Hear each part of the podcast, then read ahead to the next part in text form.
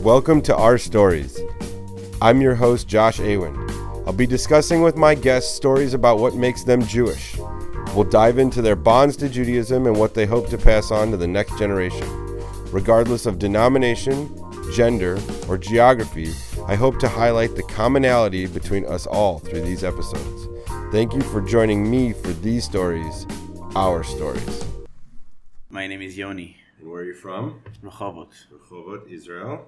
Yeah. So, Yoni, we asked you a couple questions. The first question I want to ask is what is your very, very first, as a kid, very first Jewish memory that you have?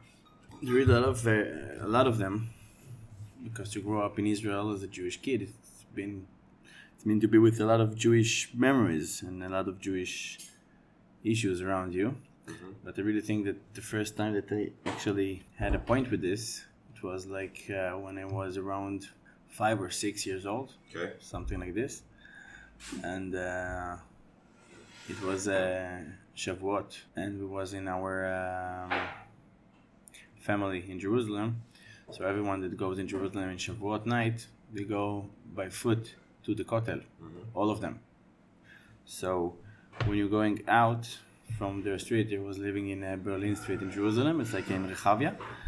So we go around, uh, let's say, around 3 a.m. at morning, middle of the night. I was a little kid. It was cold, and I was very excited to go to the Kotel in the middle of the night. But when we went out, so uh, no one was in the street. So I asked my um, my cousins if it why we're the only one in the street. So they tell me, no, you need just to wait a few minutes because we're gonna go. It's a, it's a like small street. When we're gonna go on Gaza Street, it's the main street over there. You will start noticed many many people, and I didn't believe them because it actually was like three thirty in the morning. So Yeah. I tell them, no, no one is crazy enough. It's, it's just us Yeah. and we started to walk. And I can remember it till now that uh, uh, actually when we went off to Gaza Street, suddenly I noticed there is like hundreds of people walking middle of the night. And Were they dressed in anything specific, like white Like- or anything like that, or kittel or anything? all of them like with uh, um, The talis? part with them with talis, part with them like with um, clothes to um, holiday clothes, like um, part of them with shtreimel, part of them with uh, um, all, all the Hasidic dress, but uh, also like uh, normal Jews, circular Jews, uh, whatever it was. Just many, many people that walking Yeah. 3 a.m. at the morning Yeah. uh, uh, and as as we were getting closer and closer to the old city, like you know, it's uh, um, many people arrived from different areas of Jerusalem. So as we were going into the old city, all of them are getting together suddenly because they're coming from many sides. But then you're getting through the Jaffa. Um, Okay. the Jaffa Gate, and all of them, it's like already like thousands of people, not Yeah. hundreds, like thousands of people walking Yeah. middle of the night, 4 a.m. Okay, for a little kid, it was like Yetziat Mitzrayim, you know, it was unbelievable. Ah. Thousands of thousands of, of people were just walking in the middle of the night to be in the Kotel for Tfilat Shacharit. So everyone will pray the Shacharit Tfilah right on time in the nets. Nets, it's uh, when the sun is rising. And, and the, the most impressive moment it's that actually when the sun rise, all of them need to be in Tfilat Shmona Esrei. So everyone need to be silent. So you see like 100,000 or 200,000 people, I don't know exactly how many, in the same second, silent. It's unbelievable. Really? It's unbelievable moment. Wow. And you were five and you watched all Five, six, something like this. Yes, I And can. that's solidified for you. That's something that it's it's uh, um, make you like connected Mm-hmm. to something that, that you cannot really explain. Like you're a part, small part for something that is much much bigger that, than you can imagine. Mm-hmm. You can only just feel something. You don't know what what his name, what is it, but you, you just know that you are a small piece of some giant puzzle. Yeah. Amazing. That's an amazing story. So then, fast forward now to you being an adolescent and you being kind of right before you leave the house. Is there something that kind of connected that the dot of that Shavuot service to to being you know you're kind of established, you're a kid, you're about to go off you know into adulthood, but right before you go into adulthood, was there another moment that kind of sticks out in your mind, whether it's around the time of army service or is it around the time of graduating high school? No, I can really think that uh, the time it, I was in the yeshiva, like a few years in the yeshiva, so uh, um, like the Jewish identity became more an issue because this is the time that you're starting to understand what's going on around you in the world and you're starting to, to understand that there is Jews and there is not Jews people around mm-hmm. you and I think this uh, uh, actually the, the, the, period of time in my life that I began to understand what it's mean for me to be a Jew. Like until then, it was just something that I born with, mm-hmm. nothing I can do about it, mm-hmm. And that's it. Mm-hmm. And uh, and suddenly it became like with with meaning, some something that means something to you. Mm-hmm. And um, I think that only in the time that I was in actually in the yeshiva, I started to understand what is all about that we are a bit different we are like am what, what is this meaning mm-hmm. am it's like you know very uh, uh, arrogant to say we're, we're special mm-hmm. so i think only this in this period of time i started to understand that we're actually special we're, we're different than everyone else and to be a jew it's, it's a, um, a com- kind of commitment mm-hmm. that you need to do mm-hmm. you need to understand it and the second you understand there is a commitment when you're a Jew, you're committed to who? Mm-hmm. Who you're committed to. You actually. okay. You're actually committed to uh, um, to every other Jew. Mm-hmm. That's the idea. It doesn't matter who is he, what exactly he's doing. Is he wearing a yarmulke, no, or uh, uh, um, it doesn't matter. Mm-hmm. If he born as a Jew and he's is a Jewish, so you're committed him. Mm-hmm. It's called arvut. So uh, um, it doesn't matter if you like it or not. Uh, uh, that's something that you're learning through the time in the yeshiva. Mm-hmm. That you're committed to every other Jew in the world, and if you're learning Torah and you sit and learn Torah, there is a reason for it because maybe there is other Jews that they're not learning Torah. Mm-hmm. Okay, so they're living their own life and it's fine mm-hmm. but you're committed it's to be like a soldier in this part of the uh, uh, the religion is the yeah you you need to, to be to do to like to do your job mm-hmm.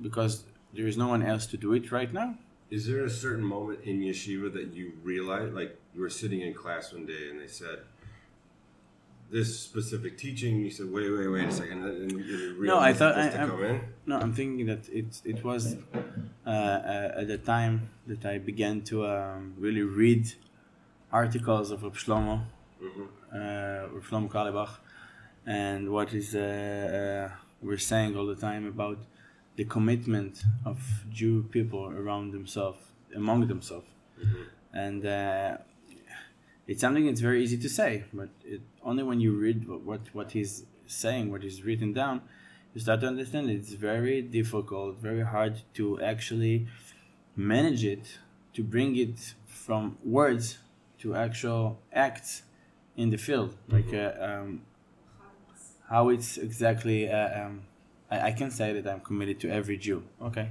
very nice. Yeah. How, how do I perform it? How do I make it happen?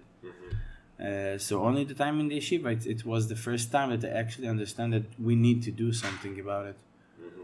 to to act, to to um, like to find the connections between Jews around the world, Jews in Israel. It doesn't really matter where any Jew, whatever he is living. So, did you find that on your own, or was there a group of people that you also like? Did, were other kids no, I th- really agree with that, or that was just something that you? First of all, there was a group, uh, a big group that actually uh, uh, was a part of it, but. Uh, the whole idea with the uh, Reb Shlomo articles, it was uh, something that I was exposed in uh, in my house. So uh, um, I explored, but I, I never really read what, what is written. Mm-hmm. So so only then I had like the time and uh, um, the I think the, the right perspective to understand what he what he wrote. So then, moving forward, now you're done with yeshiva. You're kind of moved in. You're an adult. You, you have bills to pay. You're you're a, a person. Maybe it's before you got married. Maybe it's before you had kids. Is there a, a moment as an adult that you remember? That's kind of a that was another defining Jewish moment. Yeah, it was like um, a few years ago. I can't remember when exactly it was, but we were uh, um, taking care of uh, um, in my job, in my uh, volunteering job as a medic. So we had like a situation with a terror attack of someone that got stabbed from uh, uh, an Arab. And what happened there, it was something that I really couldn't left my mind after.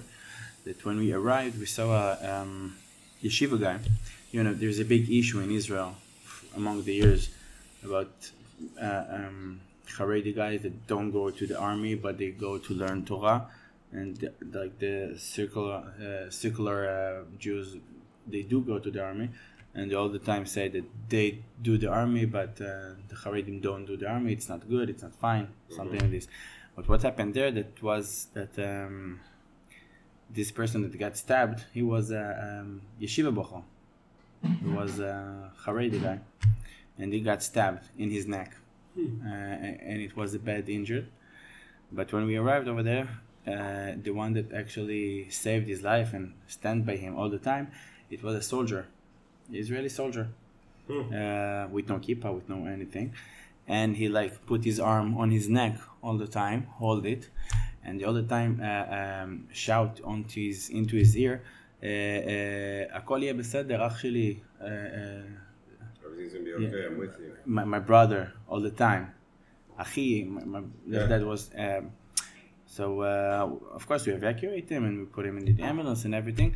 And uh, uh, he all the time wanted, wanted to know what happened with uh, with the guy, and he lived, and, and everything everything is fine. Um, he was badly injured, but he got to the hospital um, time, so they help him. But uh, what I actually saw there, that what I understand in, in my heart, in my mind about this uh, um, this uh, commitment between brothers, uh, it's something that can actually happen. Sadly, it happens only on the time that we're under attacks, but it's actually inside the hearts of everyone, and you can actually see it in this second that he said him. Uh, uh, uh, I won't leave you, my brother, and with you, and they're totally different, different guys. Like he's one of in the yeshiva, and the other one is in the army. Like in a regular day, they're probably spitting on each other. but, but but but right now, because an Arab came and stabbed his brother, so I will do anything to save your life. Right now, it doesn't matter what I need to put for it. That's amazing. That's an awesome story. Um, wow. Yeah. You can like get the visual of like seeing all that happen. It's uh, gives you chills.